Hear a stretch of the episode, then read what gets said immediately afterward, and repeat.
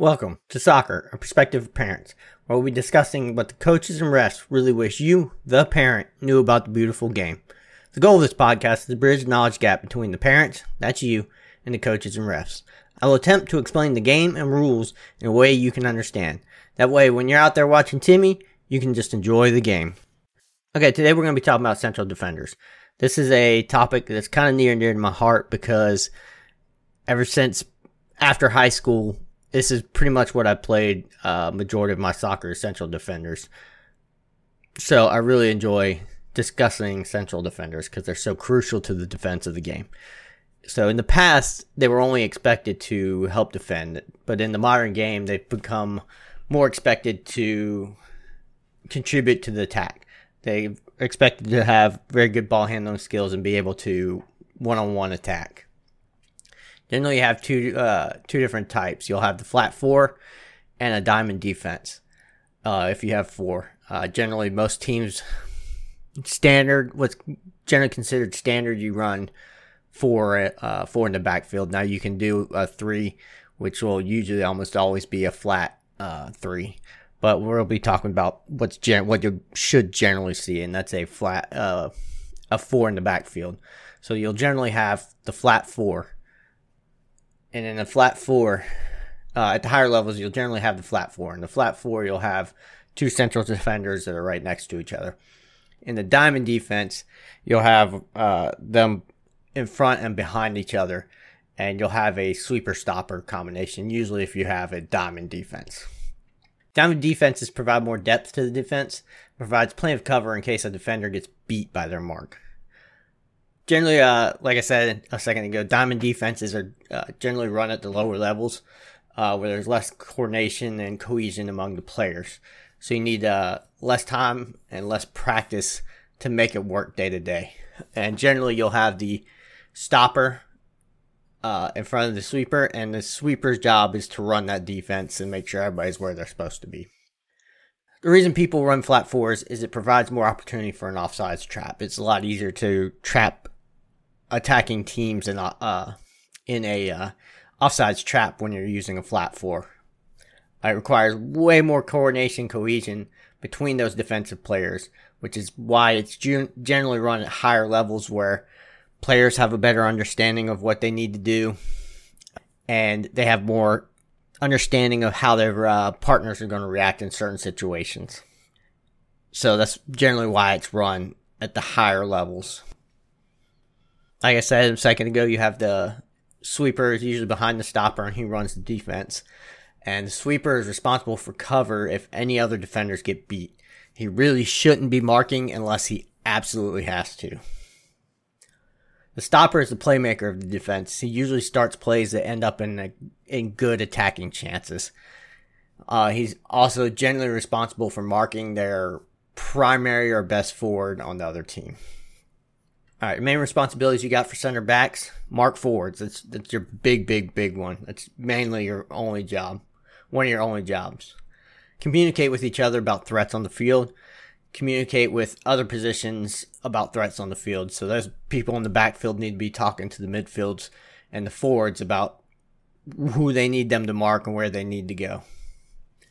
They need to help keep possession of the ball. Their job doesn't end when the play moves on to the attack. They need to be moving around and looking for open passes and open opportunities of their of their own.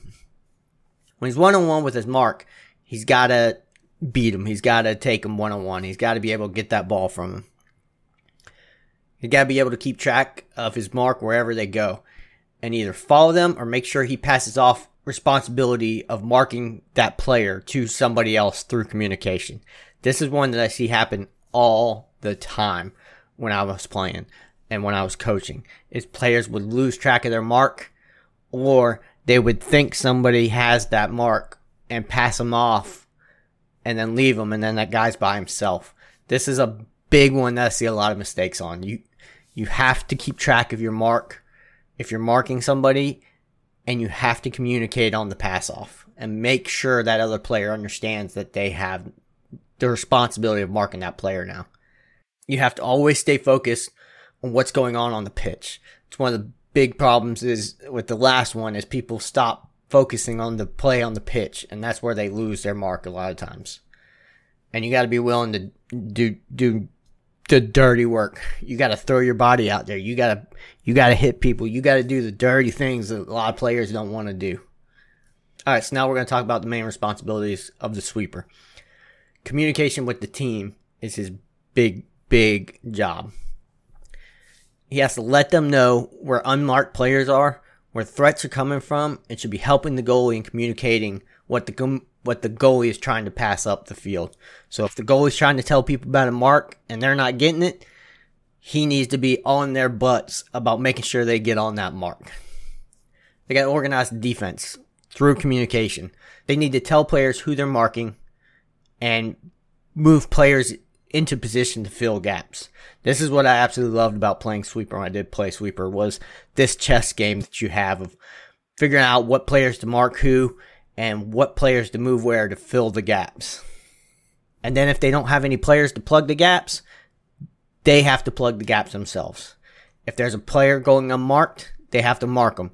If there's a open spot that's dangerous that you think the ball is going to get threaded through, you got to plug that hole as a sweeper if, if there's nobody else to plug it. Now, while this might be less than like the stopper, they have to be ready to help in the attack. They got to provide extra numbers forward in the midfield they have to feed long balls to players making runs, and they have to act as a linchpin in switching the field.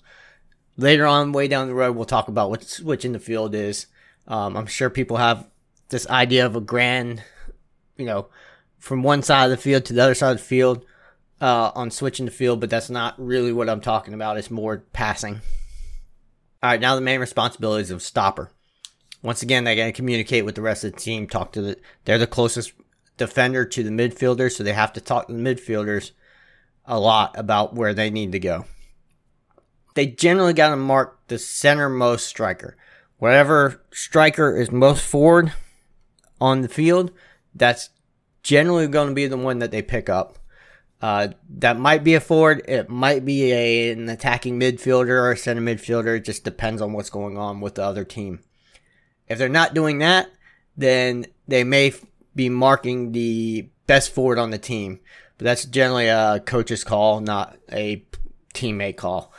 So they're when it comes to marking, they're generally doing one of those two things: marking the centermost sweet uh, striker or the best forward the other team has. They also have to help in the attack, and they help a lot more than like the sweeper does. They're trying to they're trying to push up, get extra numbers into the midfield or up on the attack, they also helping switch the field, just like the uh, uh, just like the sweeper.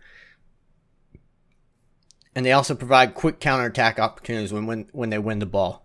So generally, because they're in the center field, they're the closest to the center uh, center midfielders. When they generally win the ball, they'll win in a good situation where they can they'll have a lot of room to feed the ball off wherever they want to. All right, qualities of a good center back. They need to be able to communicate effectively. It's one of their biggest uh, jobs is communicating to the team about what's going on. The rest are general athletics. It helps if they're fast. It helps if they have strength. It helps if they're agile. Uh, they need to be able to read the game and react to it really well and quickly. They need to generally be brave because you're throwing your body into a lot of uh, shots and stuff like that. I've uh, about the only time I've ever been knocked out in soccer is playing center mid uh, center backs and sticking my face in front of shots from a couple feet out. They need to be able to stay very focused on what's going on around them. Uh, this is one of the hardest things to do, is at least for me, was to stay or used to be for me to stay focused on what's going on on the field and not get distracted and then make mistakes because I got distracted. They need sound decision making abilities because if you don't make a good decision in the situation, you're generally giving up a run at the goalie. Once again, this is a general athletics thing. Jumping helps a lot, especially when you're trying to get over those forwards to make sure they don't get shots on goal. Uh, they need to be able to time their tackles. So many times I've known people that can't time tackles and end up tackling in a bad situation and give the offensive team a shot on goal. the reaction time needs to be pretty quick. The game becomes reaction between you and the uh, forward, and generally it's about who had the better reaction time on a lot of this stuff. They need to be disciplined. You need to be able to make sure you are doing what you're supposed to be doing on the field and not going out and glory hunting or something like that. Too many times I've known people that go out and glory hunt as a defender and put their team in bad situations. You need to be able to stay on your mark and stay in your zone of responsibility, or else you're putting your team in a bad situation. They need to be able to anticipate what's going on. Generally, you need to be able to look at a forward and be like, okay, he's going to go right here and go uh, down the line, or he's going to try to juke me and beat me on one on one. So they need to be able to anticipate what the guy they're going up against is going to do, and also generally what anticipate what's going to happen on the field. And like most other players on the field, they need sound technical abilities. You got to be able to pass, dribble, shoot in this day and age as a defender because you're not expected to just sit in the back and play defense. You have to be able to take players one on one, get shots on goal, uh, pass to a player, you know, running down the line, chip a ball to a player going, you know, at 30 yards away. You got to be able to do that stuff in the modern game. As usual, I'll give you a list of uh, famous center backs so you can go look at them, see who you like, decide who you want to model yourself after, and uh, discuss. So, probably have the most famous one that I would generally consider. You have Franz Beckenbauer. Then you have uh, Franz Beckenbauer was a generally considered a sweeper. You also have Franco Baresi, Bobby Moore, Alessandro Nesta, Gaetano Scirea. I probably butchered that name. Sorry if I did. Paolo Maldini, Daniel Passarelli. I butchered that name too. I know I did. Fabio Cannavaro, Elias Figueroa. I messed that one up as well. Joseph Santamaria, and Ronald Koeman. All right, some of the best U.S. center backs. You have Marcelo Balboa, Eddie Pope, probably one of my favorite of all times. Carlos Bocanegra, remember him? He was he was fun to watch. Jeff Agoos, Paul Caligiuri, and my personal favorite, probably U.S. men's national team player to ever don the jersey, Alexi Lalas. I loved Alexi Lalas when he was playing. I still semi love Alexi Lalas. But uh, that's some players that you can go check out. And that's it. Thanks for listening. As always, remember that the kids are out there for fun, and let's have a good day.